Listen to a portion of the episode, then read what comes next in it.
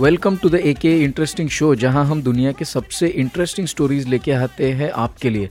अगर आपको भी दुनिया के सबसे दिलचस्प क्रेजी और माइंड ब्लोइंग स्टोरीज और फैक्ट्स जानने में मज़ा आता है और फैक्ट्स पे फैक्ट सुना सुना के लोगों का दिमाग ख़राब करना अच्छा लगता है तो इस शो को मिस करना आप बिल्कुल अफोर्ड नहीं कर सकते।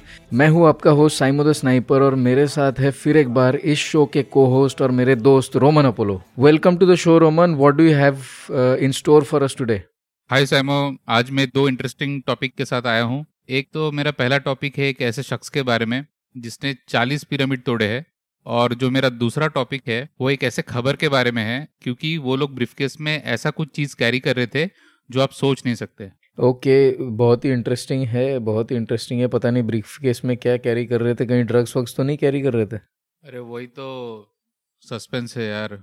अगर ड्रग्स हो रहा होगा तो मैं शायद ये बोला नहीं रहता कि आप सोच नहीं सकते तो ड्रग्स तो नहीं है। Right right.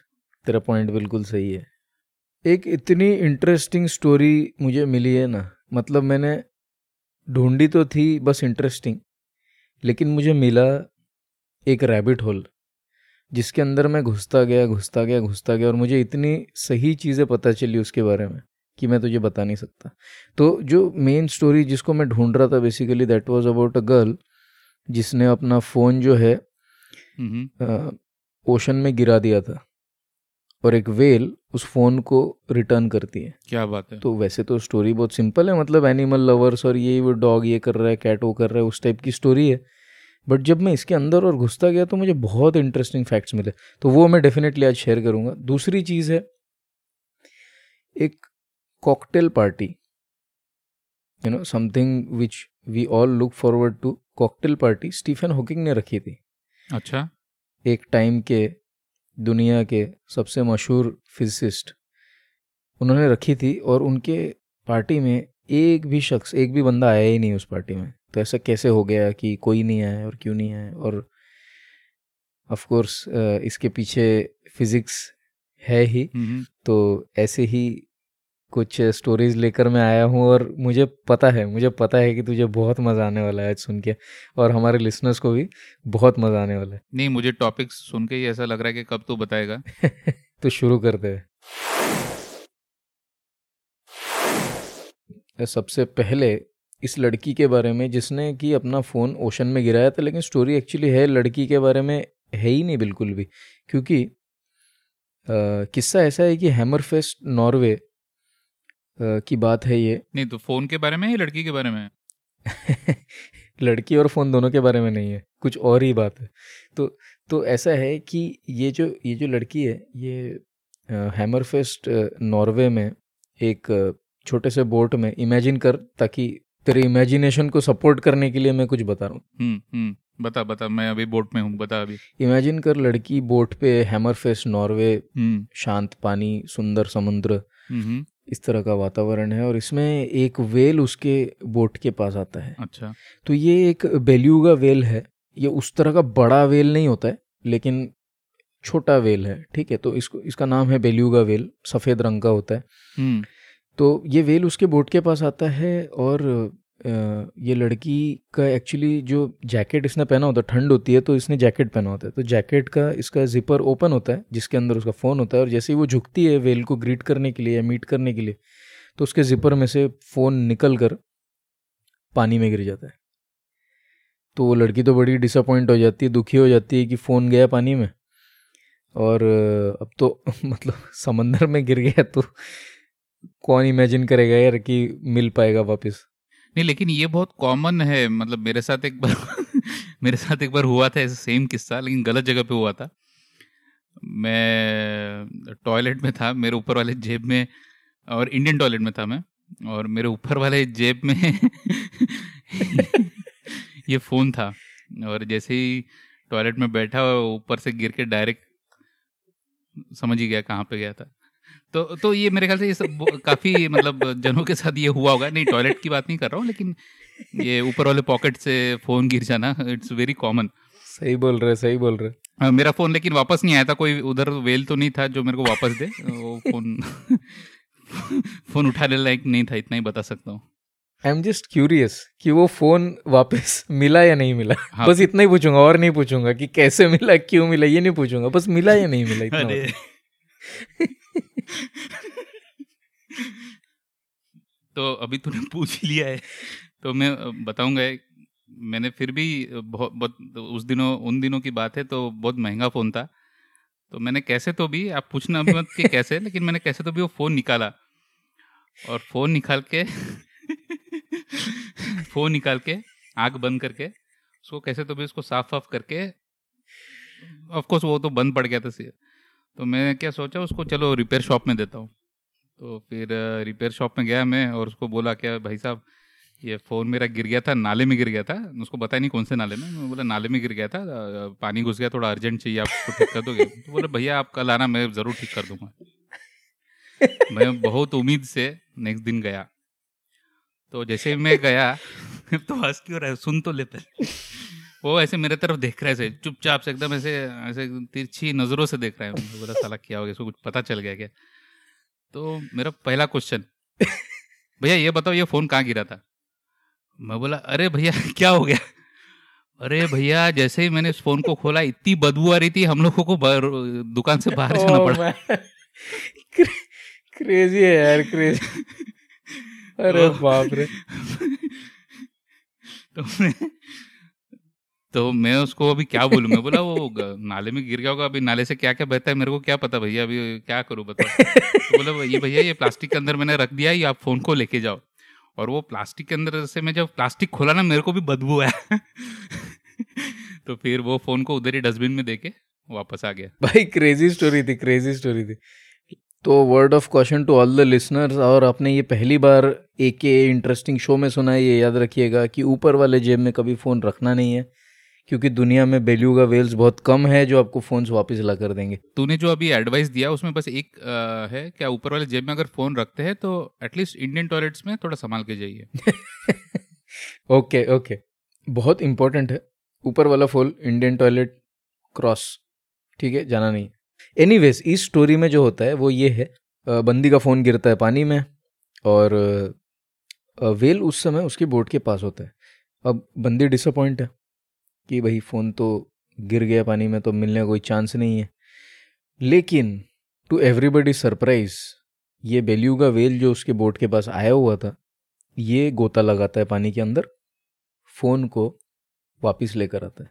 अब सोचिए कि इतना सा फ़ोन, इतने बड़े समंदर में this was recorded on a video and the video went viral जब ये वीडियो आया था तो उस समय ये वायरल हो गया था। वैसे ये जो particular whale है beluga whale, they are very very close to dolphins. In fact, all dolphins are whales, by the way.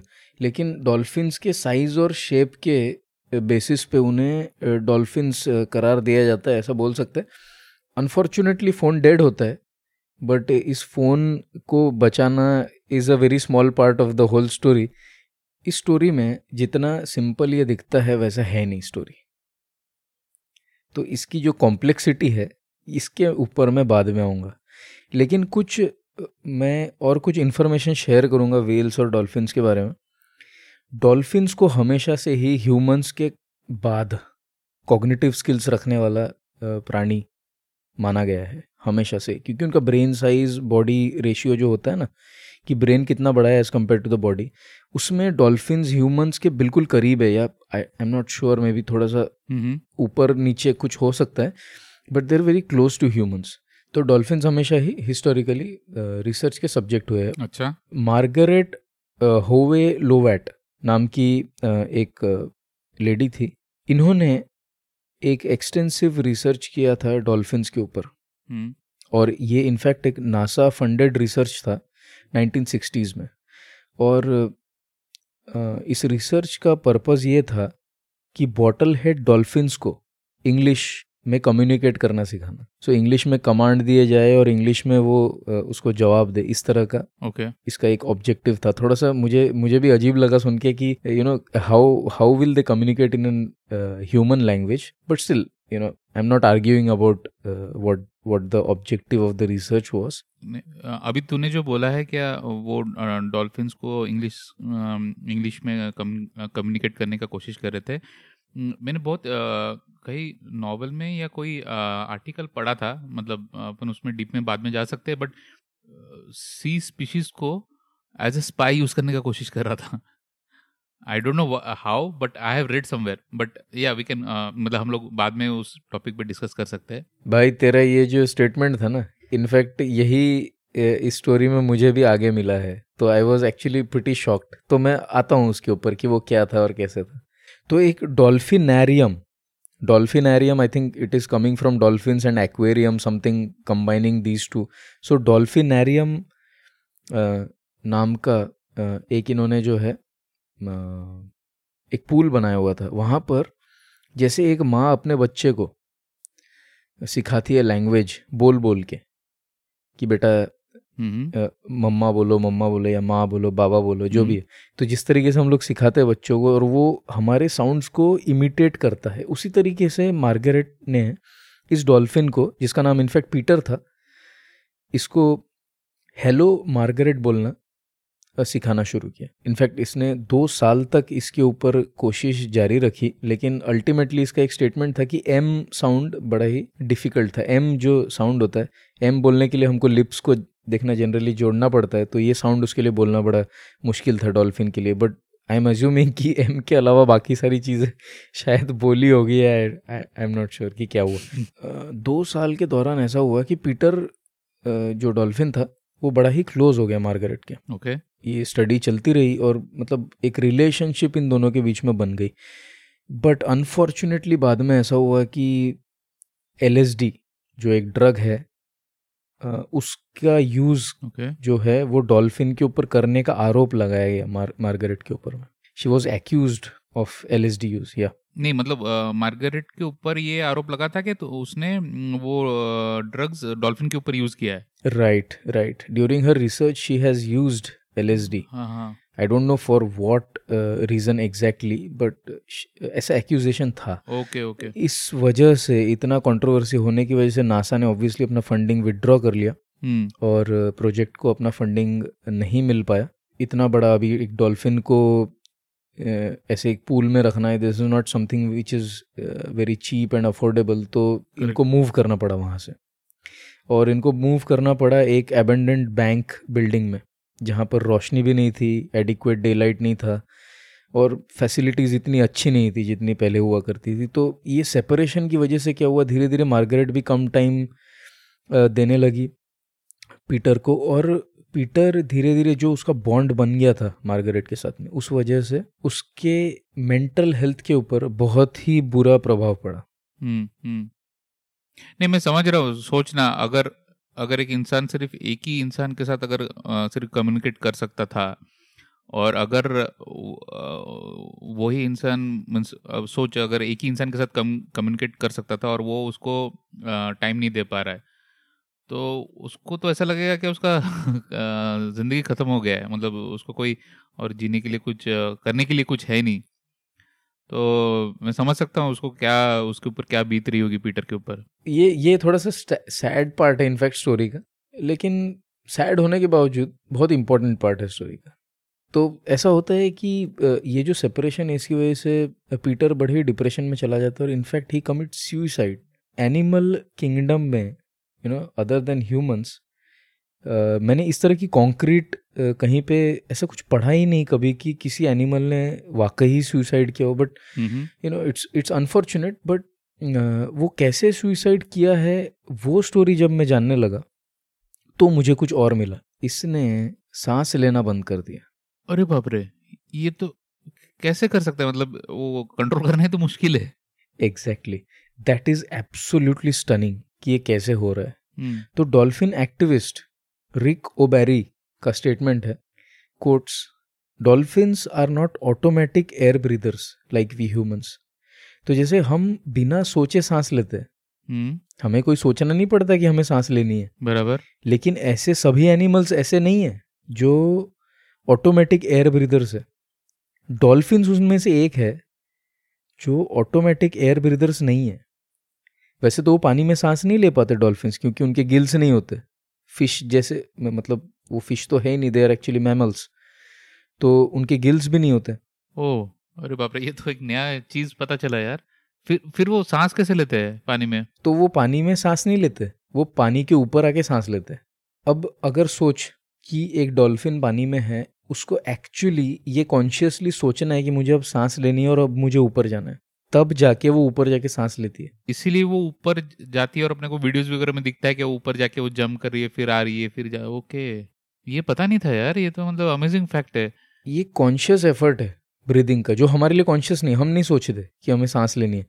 लेकिन डॉल्फिन्स के लिए वो कॉन्शियस है। तो पीटर के पीटर ने कॉन्शियसली एक डिसीज़न लिया कि उसको सांस नहीं लेनी है क्योंकि life became too unbearable for him तो ये डॉल्फिन एक्टिविस्ट रिक ओबेरी है। इन्होंने आगे भी ऐसा कहा है कि quote every breath is a conscious effort बराबर। If life becomes too unbearable the dolphins just take a breath and they sink to the bottom they don't take the next breath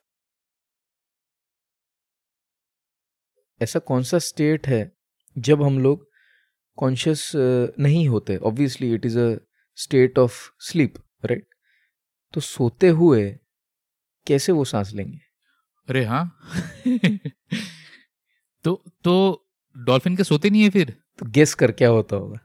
wild guess तो ऐसा तो नहीं है कि वो बारी बारी में सोते एक जन उसको पीठ पे कैरी करता है ऊपर? बहुत वाइल्ड थॉट है लेकिन बारी बारी सोने के लिए दो डॉल्फिन चाहिए मिनिमम करेक्ट हाँ हाँ नहीं मैंने वीडियोस में नॉर्मली देखा है कि वो झुंड में रहते हैं तो मेरे को ऐसा ऐसा थॉट है अगर तू तू तू सही ट्रैक पे है तू सही ट्रैक पे है इनफैक्ट तू सही ट्रैक पे अच्छा। कि बारी बारी सोना पड़ेगा। अच्छा। बारी बारी सोना पड़ेगा लेकिन बारी बारी सोने के लिए दो तो मिनिमम चाहिए। बराबर। एक सोएगा दूसरा जागेगा। बराबर। इमेजिन कर कि एक के अंदर दो हो तो। एक के अंदर दो है? तो ब्रेन के जो है ब्रेन के जो है दो हिस्से होते हैं। Left brain and right brain. हाँ होता है ना वो आता है ना अपने फेसबुक में अगर आपका लेफ़्ट साइड का दिमाग काम कर रहा है तो आपको ये आंसर आएगा अगर आपका राइट साइड का दिमाग है तो आपको ये आंसर आएगा बराबर। हाँ वो सब वो सब भी आता है। तो वैसे ही डॉल्फिन का भी लेफ़्ट और राइट हेमिस्फीयर होता है। उनका जब लेफ़्ट हेमिस्फीयर सो रहा होता है तो राइट हेमिस्फीयर जाग रहा होता है और बेसिक इतने स्किल वो रखता है कि ऊपर आके सांस ले ले।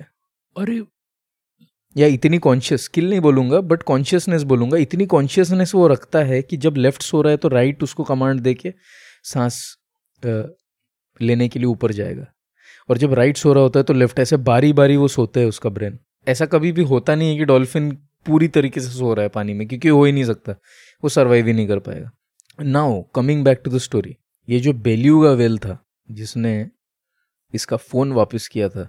तो जब इन्होंने वीडियो को थोड़ा सा और अच्छे से देखा और थोड़ा स्लो मो में करके देखा तो इनको ये दिखा कि ये जो बेल्यू का वेल था, इसने एक हार्नेस पहना हुआ था।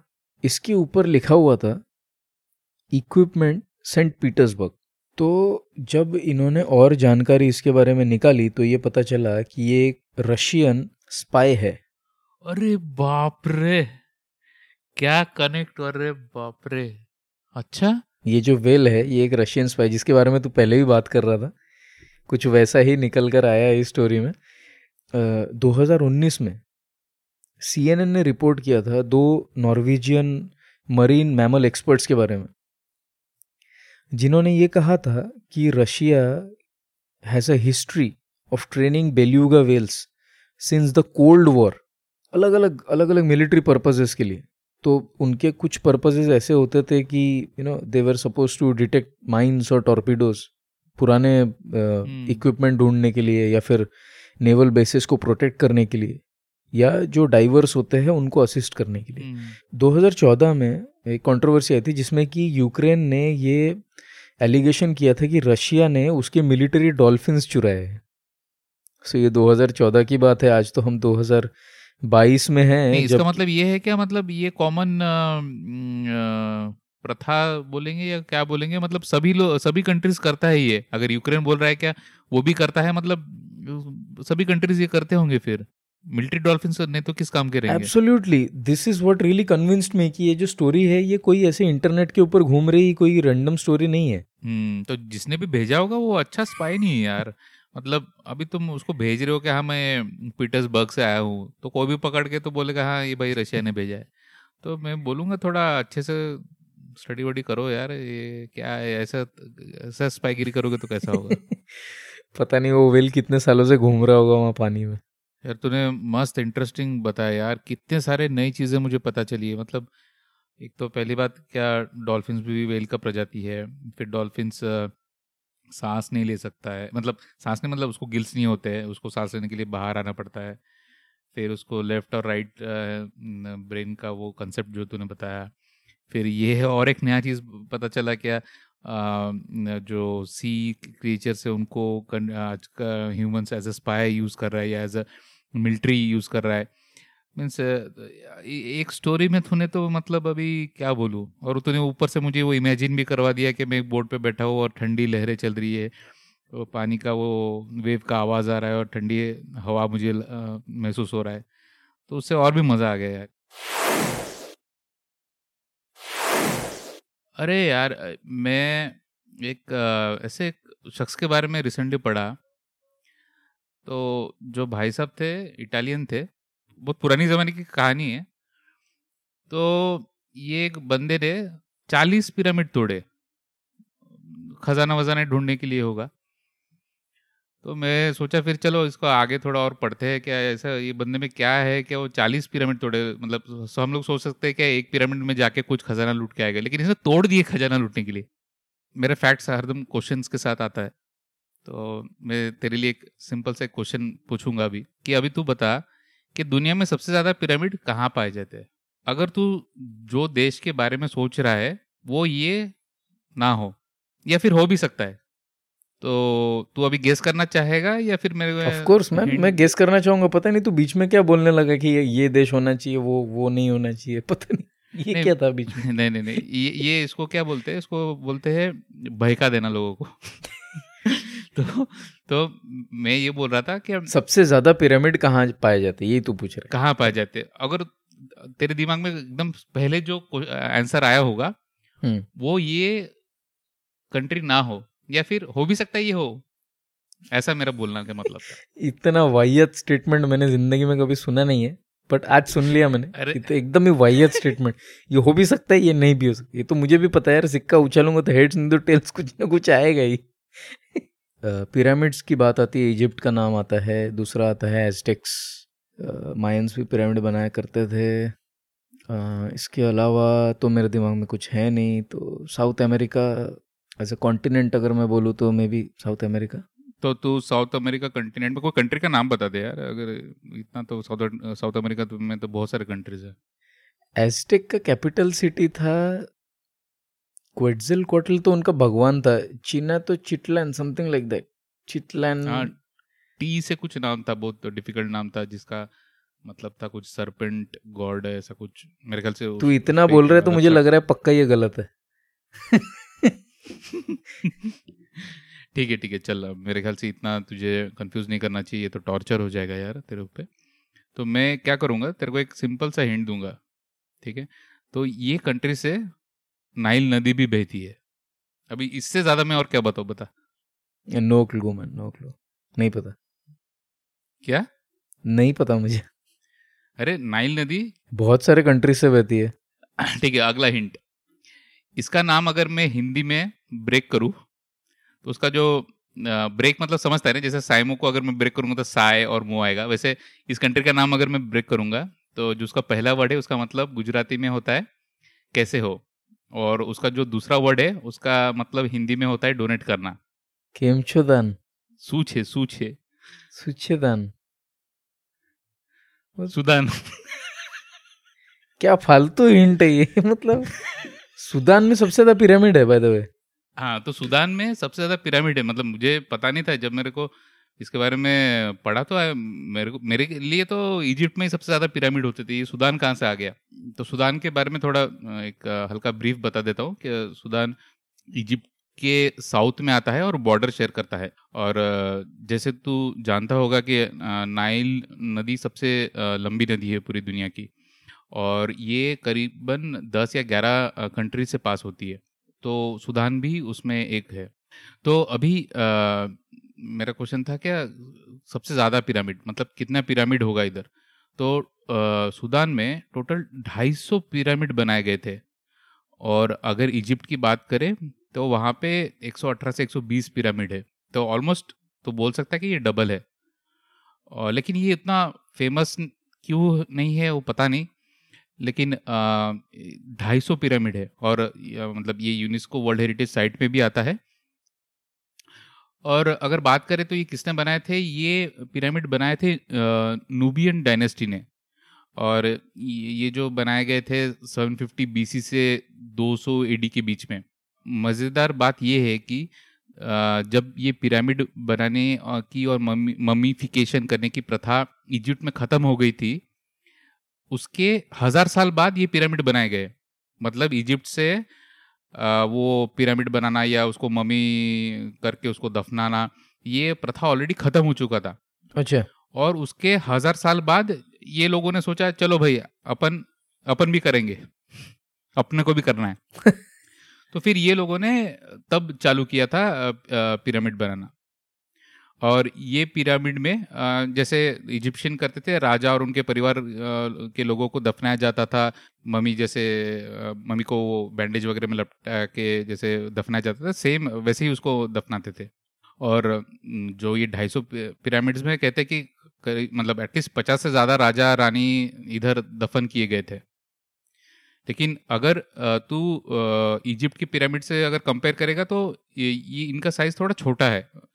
मतलब सबसे जो लंबा पिरामिड है वो करीब सत्ताईस से तीस मीटर के आसपास होगा जबकि इजिप्ट के जो सबसे बड़ा पिरामिड है वो 200 मीटर का है।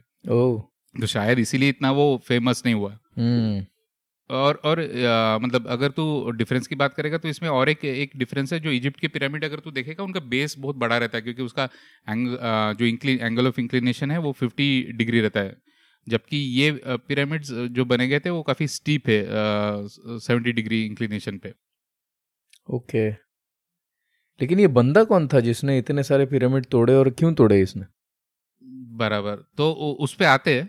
तो इजिप्ट में भी जिस तरह पिरामिड में लोगों को दफनाया जाता था साथ में उसकी कीमती चीज़ें भी दफनाए जाते थे। बरसों से र्यूमर्स थी कि इन पिरामिडों में भी बहुत खजाना दफना है मतलब अपने न्यूबियन पिरामिड्स या सुदान की पिरामिड्स में। तो 1830 में 1830 में एक इटालियन ट्रेजर हंटर था। उसका नाम था गुसिपो फर्लिनी और वो इधर पहुँच गया खजाने की तलाश में। कहते हैं कि इस बंदे ने 1834 से 1836 मतलब दो साल में 40 पिरामिड तोड़े और उस, उसे बहुत खजाना मिला और वो वापस भर भर के खजाना लेके गया इटाली में। तो दो साल में उसने चालीस पिरामिड तोड़े। बाद में वो खजाना वो अपने यूरोपियन म्यूज़ियम वगैरह में बेचा है आ, मतलब ज़्यादा उस पर इंफॉर्मेशन मिल नहीं पाया। लेकिन आ, और उसने उस पर एक बुक भी लिखी है जिसमें उसने डिस्क्राइब किया कि उसको क्या क्या मिला है और आ, कौन से राजा का क्या है वो भी है। ये तो पूरा लुटेरा है मतलब। हाँ लुटेरा है। तो इसमें क्या है आ, उन दिनों ना ये एक फ्री मर्सिनरी जैसा तू बोल सकता है, ये इटालियन था और इजिप्शियन आर्मी में वो शामिल हुआ। और इजिप्शियन इजिप्ट ने तब सुदान पे इन्वेड किया था एटीन थर्टीज में। तो वो उन्हीं के साथ इधर आया था। और फिर वहाँ का जो गवर्नर था, उसके साथ उसने मतलब उसके साथ वो घूमते रहा क्या, उसने सुना था कि यहाँ पे ट्रेजर हंटिंग मतलब इधर इधर की पिरामिड्स में काफ़ी सोना पाया जाता है। तो उस वो चलते उसने या सोच लिया था कि हाँ चलो मैं इस पिरामिड से कुछ लेके यहाँ से निकल जाऊँगा। तो फिर उसने चालीस पिरामिड तोड़े थे। मतलब ऐसा नहीं क्या ऐसा थोड़ा तोड़ा है। उसने ऊपर से बॉटम तक पूरा तोड़ दिया था। जो सबसे बड़ा पिरामिड था वहाँ का उसने उसने पूरा गिरा दिया है। उसका फ़ोटोज़ अभी भी अगर आप इंटरनेट पे सर्च करोगे ना तो आ, मिलेगा। तो मतलब सही में मतलब एक सोना वगैरह या फिर खजाने के लिए लोग क्या कुछ नहीं करते? मतलब सोच पिरामिड तोड़ना, एक ऐतिहासिक चीज़ को तोड़ना, उसके अलावा जो दफन है, बरसों से जो, सालों से दफन है, उन, उनसे लूट रहा है यार मतलब सोच तो इसने इसने पिरामिड तोड़े कैसे? मतलब बुलडोजर ले गया, क्या किया इसने? नहीं मैंने जो सुना है कि उसने वो उन दिनों का वो गन पाउडर या डायनामिट टाइप कुछ बना के तोड़ा था। ये 1960s की बात बोल रहे हैं ना नहीं नहीं नहीं एटीन थर्टीज की। अच्छा एटीन थर्टीज ओके एटीन तो, तो उसने उसने क्या किया था एक लोकल पार्टनर बनाया था उसने और उससे ये डील किया था क्या अगर हमें हमें कुछ भी खजाने में मिलेगा हम लोग इक्वली डिस्ट्रीब्यूट करेंगे। लेकिन जो भी सामान वगैरह चाहिए होगा या कुछ भी चाहिए होगा वो, वो सेकंड पार्टनर को आ, लाना था। अच्छा। तो ऐसे करके उन्होंने टोटल चालीस पिरामिड तोड़ के लूटे थे। और ये बंदा जो था 1870 में मारा गया बाद में। पता नहीं उसकी मौत कैसे हुई होगी बट फिर उसको उसके होम टाउन बोलगना में दफनाया गया था। लेकिन मुझे लगता है कि जब वो उसके अपने आखिरी साँसें गिन रहा हो, होगा। तो उसे क्या अफसोस हुआ था क्या मैंने ये चालीस पिरामिड तोड़े और दफनाए हुए लोगों से आ, मैंने लूटा है? या फिर वो खुश था कि उसने जो किया है वो अच्छा था? क्योंकि उसने बुक बुक भी लिखा मतलब उसने वो पब्लिश भी किया था। हम्म। तो ये सोचने वाली बात है। नहीं बहुत सही बोला तूने। कि डेथ बेड पे उसको क्या लगा होगा, ये एक सोचने वाली बात है।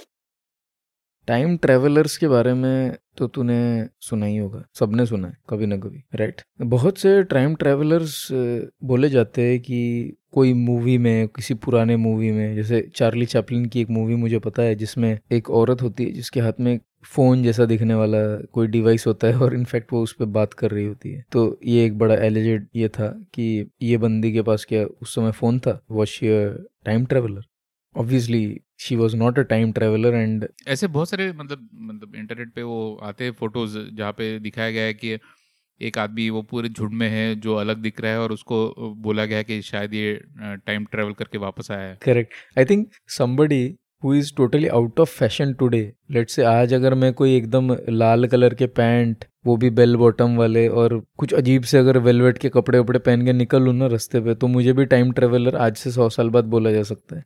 क्योंकि अगर आप कुछ ऐसा इतना अटपटा कर दो जो आज फ़ैशन में नहीं है लेकिन कभी ना कभी घूम घूम के करेक्ट कभी ना कभी तो फ़ैशन में आ ही जाएगा। तो उस समय के लिए आप टाइम ट्रेवलर हो जाओगे वैसे तो। वैसे ही इनफैक्ट हम्म। एग्जैक्टली जैसे तू बोल रहे हैं ना कि भीड़ में बंदा खड़ा हुआ है अगर तू देखे कई पेंटिंग्स ऐसे है, जिनके ऊपर ये बोला जाता है कि पेंटिंग में कुछ ऐसी चीज़ दिख रही है फ़ोन जैसी, या कोई फ़ोटोज़ वीडियोज़ और इन सब चीज़ों में ये सब चीज़ आती रहती है कि कोई टाइम ट्रेवलर है और यू नो द गवर्नमेंट और कोई बहुत बड़ी कॉन्स्पिरसी चल रही है इन सब चीज़ों को लेके। लेकिन एक एक ऐसा, एक ऐसी स्टोरी है, एक ऐसा बंदा है, जिससे तुझे शायद डाउट हो जाए कि सच में कभी कोई टाइम ट्रेवलर था अगर कोई था तो ये डेफिनेटली यही बंदा था। इसका नाम था रूडोल्फ फेंड्स जो कहानी है वो ऐसी है कि रूडोल्फ फेंड्स जो है, वो एक भरी दोपहर को 1951 की बात है ये। तकरीबन सवा ग्यारह बज रहे थे, ग्यारह बज के पंद्रह मिनट पे न्यूयॉर्क सिटी के टाइम स्क्वायर पे। लगभग उनतीस तीस साल का बंदा था और ये ऐसे कपड़े पहने हुए था लेट नाइनटीन सेंचुरी वाले कपड़े पहने हुए था, पचास साल पुराना फ़ैशन पहना हुआ था। 1951 की बात चल रही है यहाँ पे। तो ये बंदा न्यूयॉर्क सिटी के टाइम स्क्वायर पे समझ ले प्रकट ही हो गया, ठीक है, ये दिख गया मतलब था ये वहाँ पे, उस समय वहाँ पे था। तो किसी ने देखा नहीं कि वो कैसे वहाँ पर आया और वो मतलब अचानक कैसे आ गया वो रास्ते के बीच में। इनफैक्ट वो रास्ते के बीच में आ गया बिल्कुल कंफ्यूज और डिसोरिएंटेड था वो उस समय। और उसी समय एक गाड़ी ने उसे मार दिया उसे। यानी धक्का हो गया उसका गाड़ी से। He met with an accident और उसको इंजुरी हुई और हॉस्पिटल जाने से पहले ही उसका देहांत हो गया, मर गया बंदा, ठीक है? अब जब रूडोल्फ फेंड्स को जब ऑफिशियल्स ने सर्च किया उसकी बॉडी को तो उसके बॉडी पे कुछ आइटम मिले मतलब बॉडी पे नहीं मतलब कपड़ों वपड़ों में सभी चीज़ें मिला के कुछ आइटम मिले। तो एक कॉपर टोकन मिला था पियर का, जो फाइव सेंट्स का था। ने फाइव सेंट्स की बियर उस समय वहाँ थी नहीं तो पचास साल पहले जो बियर की कॉस्ट थी मतलब लगभग उस तरह का उनको मिला था राइट और ऐसे एक बार का था वो, जिस बार का नाम वहाँ के बहुत पुराने जो रहने वाले, उनको भी पता नहीं था कि ये कौन से बार का है।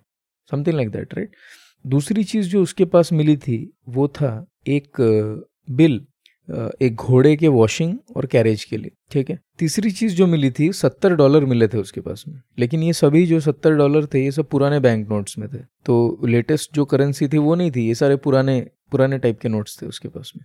बिज़नेस कार्ड्स थे जिसके ऊपर नाम था रूडोल फेंट्स का, यानी उसका खुद का ही, और एड्रेस था फिफ्थ एवेन्यू का। एक लेटर उसके ऊपर मिला था और एक मेडल मिला था थर्ड आने का थ्री लेगेड रेस में। तो थ्री लेगेड रेस पता है क्या होता है? वो जो एक मतलब दो बंदे होते हैं और एक, दोनों दोनों के एक एक पैर बांधे हुए होते तो तीन पैर वाली रेस होती है ना, उसमें उसका थर्ड प्राइज आने का एक मेडल उसके उसके पास मिला हुआ था। तो ये सब चीज़ें लेकर के उसकी लाश जो है मॉर्ग में पहुँची थी और ऑफिशियल्स ने ये सारी चीज़ें उसमें से निकाल दी, जिसके ऊपर की बहुत बड़ी कंट्रोवर्सी समझ सकता है कि हुई होगी। सबसे बड़ी बात ये थी कि इनमें से किसी भी चीज़ ने यू नो कोई साइंस ऑफ़ एजिंग नहीं दिखाई। मतलब इतने पुरानी ये चीज़ें हैं, पचास, साठ साल पुरानी चीज़ें हैं तो ऐसा कोई इसमें ये नहीं दिखा कि कोई वेर एंड टेयर हुआ हो या पुरानी हो चीज़ें, ये सब चीज़ें नहीं मिली उसमें। तो कैप्टन ह्यूबर्ट वी रिम नाम का एक जो इन्वेस्टिगेटर था, missing persons department in New York police department का, इन्होंने उसके ऊपर खोजबीन शुरू की। और जब इन्होंने खोजबीन शुरू की तो इन्हें ये पता चला कि रूडोल्फ फ्रेंड्स नाम का कोई भी बंदा वहाँ के एड्रेस बुक पे है नहीं, उनको नहीं मिला।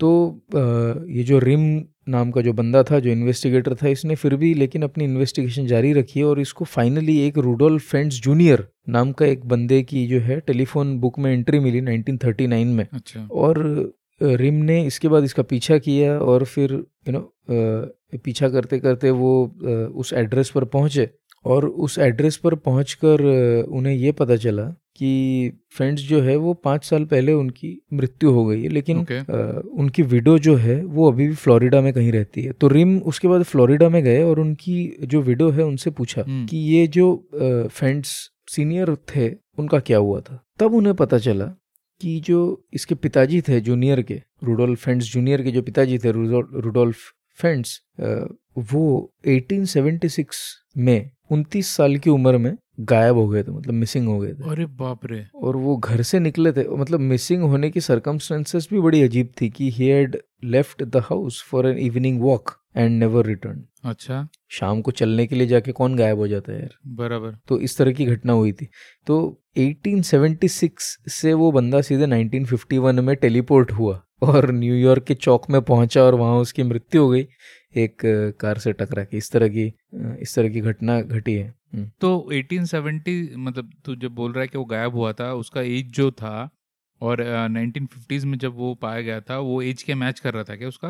मतलब ऑलमोस्ट एज मैच कर रहा था क्योंकि जब वो उसकी जो he was recognised to be around 29 to 30 years of age और जब वो गायब हुआ था तब भी 29 30 का ही था तो वो लिटरली टेलीपोर्ट हुआ था टाइम में। टाइम ट्रेवलर था वो basically if you can call him that तो कैप्टन रिम जो थे इन्होंने जब मिसिंग पर्सन फाइल्स देखे रूडोल्फ फ्रेंड्स के नाम पे 1876 में हम्म। तो डिस्क्रिप्शन जो था अपियरेंस एज क्लोथिंग और सारी चीज़ों का वो बिल्कुल मैच कर गया उस पर्सन के साथ में जिसकी मृत्यु उस दिन टाइम स्क्वायर पे हुई थी तो ये बड़ा ही यानी अमेजिंग केस था लेकिन कैप्टन रिम जो थे, उन्हें इनकम्पिटेंट या मेंटली इनकम्पिटेंट माना जाएगा उनके जॉब के लिए एज एन इन्वेस्टिगेटर इस डर से उन्होंने अपनी फाइंडिंग्स कभी भी शेयर नहीं की किसी के साथ में। और और और इस वजह से ये स्टोरी जो है इतनी पॉपुलर उस समय नहीं हुई, लेकिन आज की डेट में ये स्टोरी जो है, ये सामने आई है और लोगों के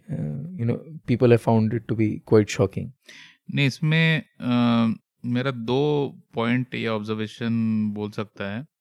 एक तो है आ, वो बंदा जो गायब हुआ था एटीन एटीन कौन सा? एटीन सेवेंटीज में राइट या एटीन सेवेंटी सिक्स तो मेरे ख्याल से तब तो ऐसा कोई टेक्नोलॉजी नहीं था या आ, क्या उन दिनों में लोग टाइम मशीन बना सके या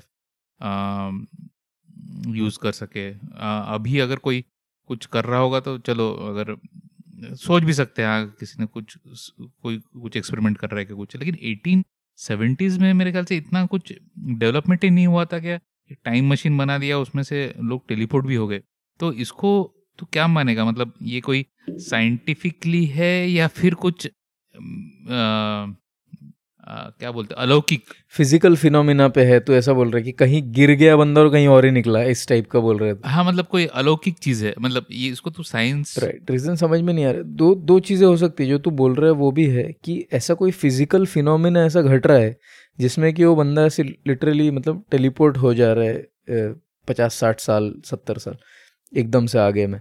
और इसके ऊपर ह्यूमन कोई कंट्रोल नहीं ये एक फिनोमिना हो सकता है। दूसरा ये हो सकता है कि फ्यूचर से किसी बंदे ने कोई ऐसी टेक्नोलॉजी डेवलप की है और उसने वो पास्ट में जाके प्लेस की है क्योंकि वो तो टाइम ट्रेवल कर सकता है करेक्ट करेक्ट राइट वो तो टाइम ट्रेवल कर सकता है तो फ्यूचर वाला बंदा पास्ट में जाके वहाँ उसने वो टेक्नोलॉजी रखी है और ये बंदा गलती से उस टेक्नोलॉजी या गलती hmm. से या जैसे भी हो उस टेक्नोलॉजी का पार्ट हो गया है वहाँ पर जाकर के और वो टेलीपोर्ट हो गया आगे और फाइनली जो भी हुआ वो। तो ये दोनों चीज़ें हो सकती है। जो डिटेक्टिव था उसे ये लगा कि अगर वो बोलेगा तो उसे सब पागल कहेंगे। तो ये चीज़ काफ़ी कॉमन है इंसान में वो मतलब डरता है सच बोलने में या फिर कुछ चीज़ उसको पता है ये सही है लेकिन वो सोचता है कि दुनिया क्या बोलेगा।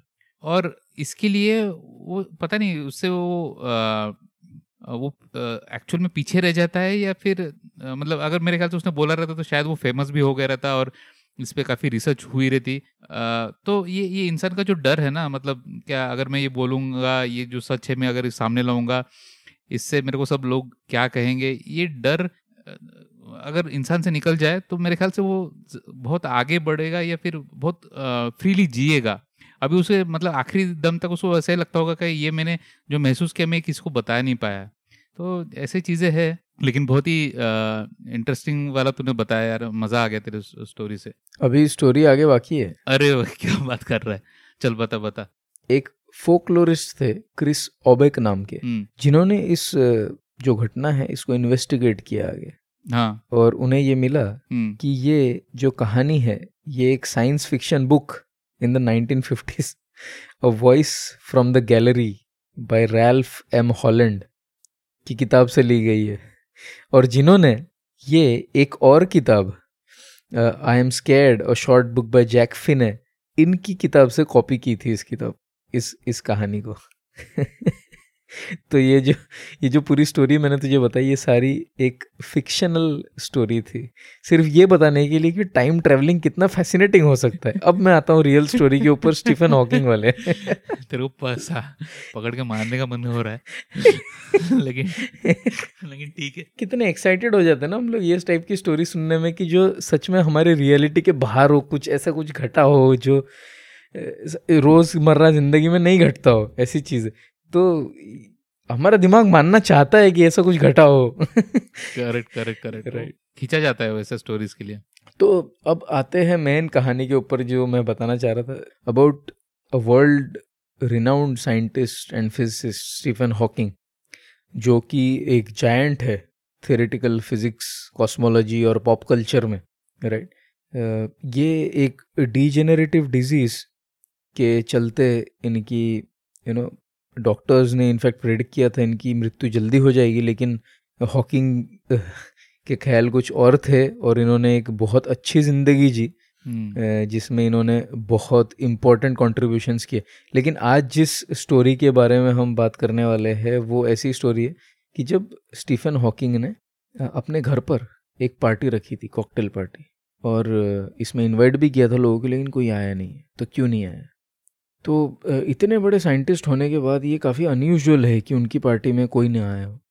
तो पार्टी का मैं ज़रा तुझे बताता हूँ कि पार्टी किस तरह से उन्होंने प्लान किया था और क्या क्या। तो बलून्स लगाए हुए थे डेकोरेट किया था दीवारें और अच्छा। काफ़ी बड़े बड़े डिस्प्ले वगैरह लगाए थे और लिखा हुआ था welcome time travellers welcome time travellers अरे बाप रे। An experiment on the possibility of time travel Stephen Hawking क्या बात। कंडक्टेड दिस प्रैक्टिकल एक्सपेरिमेंट बोल सकते हैं इसको राइट हम्म। तो इन्होंने क्या किया कि आ, मतलब हम्म। होता है ना कि हमारे दिमाग में तो कि क्या कभी टाइम ट्रेवल हो पाएगा? हम सब सोचते हैं कि शायद कभी फ्यूचर में हो पाएगा। हम्म। तो इन्होंने बड़े ही एक सिंपल एक्सपेरिमेंट के चलते ये चीज़ को प्रूव या डिसप्रूव जो भी बोलेगा वो कर दिया। तो मैं बताता हूँ क्या किया इन्होंने। तो इन्होंने एक पार्टी प्लान की और खुद आ गए पार्टी में ड्रिंक्स रेडी थे खाना रेडी था सब कुछ था लेकिन कोई नहीं आया पार्टी में। क्यों नहीं आया? पार्टी का इनविटेशन भी भेजा गया था लेकिन हम्म। एक दिन बाद भेजा गया था। मतलब? मतलब पार्टी पहले कंडक्ट किया था और इनविटेशन बाद में भेजा था? करेक्ट पार्टी पहले कंडक्ट हुई थी और इनविटेशन बाद में गया था। तो इनविटेशन पे ऐसा लिखा हुआ था डेट के साथ में और कहाँ पार्टी होने वाली है इसके साथ में लिखा हुआ था कि I cordially invite all time travellers to this party इनका मानना ये था कि इस पार्टी की जो इनविटेशन की कॉपी है ये किसी न किसी फॉर्म में आज जैसे इलेक्ट्रॉनिक मीडिया वगैरह हो गए तो ये किसी न किसी फॉर्म में हज़ारों सालों तक सरवाइव करेगी आगे। और अगर ये इनविटेशन की कॉपी हज़ारों सालों तक सरवाइव करती है तो अगर हज़ारों सालों में कोई टाइम ट्रेवलर है तो वो टाइम में ट्रैवल रिटर्न करके उसकी पार्टी अटेंड कर सकता है। हम्म। और क्योंकि किसी ने भी उसकी पार्टी अटेंड नहीं की इसका मतलब है कि हज़ारों सालों तक तो कोई भी टाइम ट्रेवलर कभी भी हम्म। होने नहीं वाला है which is a very disappointing fact लेकिन लेकिन यू नो स्टीफन हॉकिंग ने इस चीज़ को इतने सिंपल एक्सपेरिमेंट के साथ में प्रूव किया था। नहीं लेकिन पता नहीं मतलब हो सकता है उन्होंने देखा भी होगा लेकिन किसी को इंटरेस्ट नहीं होगा कि क्या भाई जाने का वापस। ये भी हो सकता है। अ, इस इसके बाद हॉकिंग ने ये कहा था कि what a shame I was hoping future Miss Universe was going to step through the door तो तो हॉकिंग अपने सेंस ऑफ़ ह्यूमर के लिए माने जाते हैं। लेकिन मेरे दिमाग में अचानक ये ख्याल आया, ये पढ़ने के बाद और ये सोचने के बाद इसके बारे में थोड़ा सा ये आया कि अगर सच में उस दिन कोई आया होगा और हॉकिंग को पता ही नहीं चला होगा तो। इंटरस्टेलर इंटरस्टेलर की बात करता हूँ। कुछ याद आया? ये बात तो है, ये तूने सही पकड़ा। हाँ नहीं, समझ में आया मुझे। बट इंटरस्टेलर का वो लास्ट वाला सीन याद कर, जिसमें वो बाप वापिस आता है एक्चुअली। और उसके पीछे, वो बुक्स के पीछे होता है और वहाँ से उसको यू नो सिग्नल करता है और ये बताने की कोशिश करता है। Something like that maybe time travellers can indeed travel back in time, but they somehow cannot interact with the reality. The you know the present situation at that point of time. Uh, पता नहीं यार अगर हम ये सोच पाते तो uh, इतने बड़े बड़े फिजिसिस्ट क्या करेंगे? इनका क्या काम है हम? हाँ मेरा जो दूसरा टॉपिक है एक ऐसे खबर के बारे में है जो मैंने एक न्यूज़ पेपर में पढ़ा था। तो ये खबर है दो लड़कियों के बारे में जो कि अरेस्ट हुए थे क्योंकि वो ब्रीफकेस में कुछ ऐसी चीज़ें कैरी कर रहे थे जो मैं तो इमेजिन नहीं कर पा रहा था कि ऐसा भी हो सकता है। तेरे को क्या लगता है मतलब वो क्या कैरी कर कर रहे होगे क्या उन, उनको एयरपोर्ट के सिक्योरिटी ऑफिसर ने पकड़ा होगा? कोई वाइल्ड गेस दो इंसानी उंगलियाँ हाँ। यार तू तो हैनिबल हैनिबल लेक्टर क्या नाम उसका? हैनिबल एनिबल लेक्टर ही नाम है हैनिबल लेक्टर के ज़माने में चला गया यार वन ऑफ़ द लेजेंड्स था। जो कि ये सब चीज़ों में माहिर था। उसकी मूवीज़ भी काफ़ी याद है मुझे साइलेंस ऑफ़ द लैम्स ठीक है ठीक है अभी हम लोग दूसरे टॉपिक में जाएँगे नहीं। वो एक अलग पिटारा है। नहीं ऐसा कुछ नहीं था। सो so, नॉर्मली अपने दिमाग में क्या आएगा कि ये नॉर्म शायद कोई गोल्ड या फिर ड्रग्स या पैसा कुछ कैरी कर रहे थे इसी के वजह से उनको शायद पकड़ा गया था। लेकिन ये किस्सा है थाईलैंड में। थाईलैंड में बैंकॉक एयरपोर्ट की। और बैंकॉक एयरपोर्ट का जो नाम है वो है सुवर्ण भूमि ठीक है? हम्म। तो क्या हुआ ये एयरपोर्ट सिक्योरिटी को कुछ ऐसे डाउट हुआ तो उन्होंने फिर ये लोगों को डिसाइड किया कि चलो इनका एक रूटीन चेकअप करते हैं इनके बैगों का। तो जब ये एयरपोर्ट सिक्योरिटी ने इनके बैग चेक किए तो वो लोग आश्चर्यचकित हो गए। आश्चर्यचकित एक पुराना मतलब एक अलग वर्ड है लेकिन मुझे लगा ये कि ये वर्ड ही ये जो उन्होंने देखा उसको शोभा देती है तो इसलिए मैंने वो वर्ड यूज़ किया आश्चर्यचकित। तो आश्चर्यचकित हो गए। ये देखने के बाद कि बैग में क्या है? Hundred and nine live animals मिले। तो ये हंड्रेड एंड लाइव एनिमल्स में से दो medium size porcupines what the hell porcupines bag में लेके घूम रहे ये लोग। अरे सुन तो अभी एक सौ नौ में से दो ही का नाम मैंने नंबर बताया राइट अभी एक सौ सात एनिमल्स बाकी है। तो दो सफ़ेद पोर्कुपाइंस पचास गिरगिट पैंतीस छोटे टर्टल्स बीस सांप। हाँ सांप मतलब स्नेक्स सही सुन रहे तो। और दो आर्माडिलोस ये सब एक साथ थे एक बैग में? ये सब ए, एक एक या मैक्सिमम दो बैग में वो लेके घूम रहे थे। यार सांप तो सारे गिरगिट खा गए होंगे मतलब गिरगिट सारे जो है वो सांप के पेट के अंदर होंगे। अरे तो तो वो पैक करेंगे कैसे ही पैक करेंगे क्या? तू जैसे अपने कपड़े पैक करते हैं ब्रीफकेस में वैसे पैक करेंगे क्या? वो अच्छे से पैक करेगा ना यार। और ये ज़िंदा थे सारे। नहीं उसमें दो एनिमल्स मारे गए थे और काफ़ी जो रिप्टाइल प्रजाति के थे जैसे सांप वगैरह काफ़ी डिहाइड्रेट हो गए थे और जो पेपर में था बौखलाए गए थे ऐसा ऐसा था उसमें लिखा बौखलाए।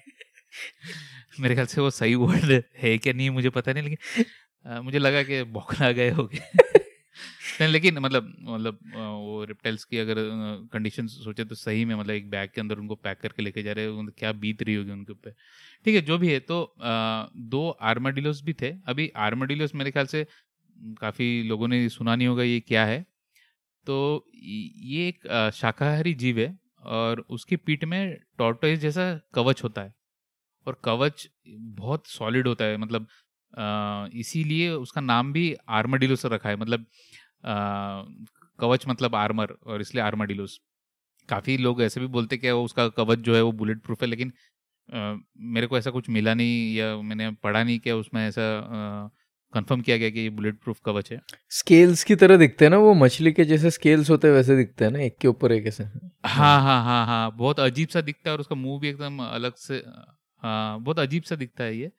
और इनको पैंगोलिन्स भी कहते हैं ये आर्माडिलोस को। सही तो इसके बैग में 109 109 जानवर थे ज़िंदा। ये, ये था क्या ये लोग क्यों कर रहे हैं ऐसा? मतलब what is the reason for smuggling porcupines armadillos और ये?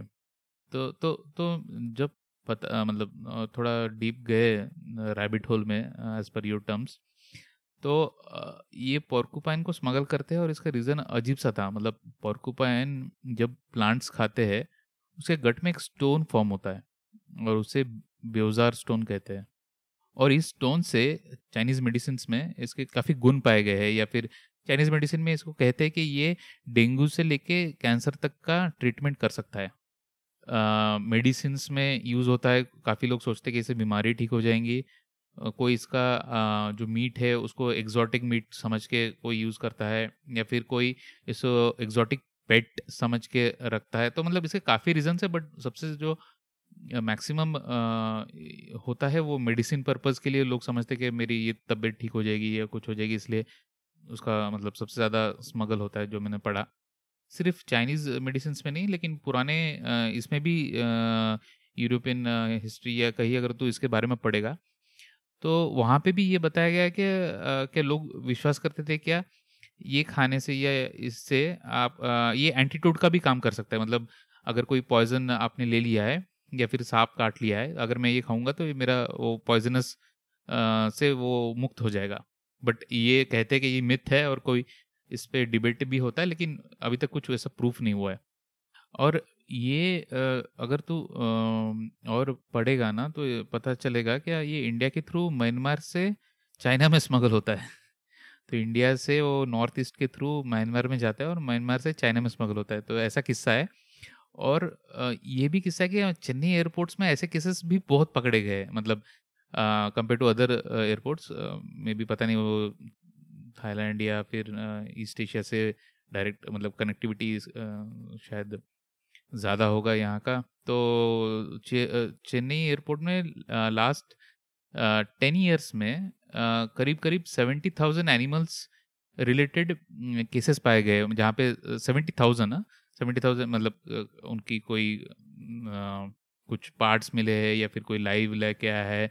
कुछ ना कुछ related to this related to wildlife smuggling और समथिंग तो ये बहुत अनोखा लगा मतलब मैं कभी सोचा नहीं था कि ये वाइल्ड लाइफ ट्रैफिकिंग भी इतना होता है लेकिन मुझे पता चला कि ये फोर्थ मोस्ट चीज़ है जो स्मगल होता है। But very interesting very interesting I mean इस तरह के आई मीन मैं ये पहली बात तो ये नहीं सोच सकता था कि ये बंदियों ने 109 जानवर या जो भी है, जितने भी जानवर, एक भी जानवर हो तो भी बहुत है मेरे लिए तो कि अपने बैग बैग में भर के उनको यू नो इसमें देने की कोशिश की फ़्लाइट से। और उसके पीछे भी, मैं तो यही सोच रहा था कि शायद ये इनके पेट्स होंगे या इनको बड़ा लगाव होगा इन जानवरों से। लेकिन अनफॉर्चुनेटली ऐसा नहीं है। तो रोमन इसी नोट पे आज का डिस्कशन ख़त्म करते हैं। बहुत सारी इंटरेस्टिंग बातें हुई, बहुत ज़्यादा चीज़ें मुझे आज जानने के लिए मिली और आई एम श्योर कि हमारे लिसनर्स ने भी बहुत ज़्यादा इन्जॉय किया होगा आज के शो को। स्टीफन हॉकिंग से लेके बेल्यूगा वेल तक और बीच में बहुत सारी चीज़ों के बारे में बात की हमने। एंड करते हैं स्टीफन हॉकिंग के कोट के ऊपर। We are just an advanced breed of monkeys on a minor planet of a very average star we are just an average breed of monkeys on a minor planet of a very average star but we can understand the universe that makes us very special क्या बात है? बहुत ही deep meaning वाला था। मैं चाहूँगा अपने listeners को इसके बारे में सोचिए थोड़ा और अलविदा आज के लिए।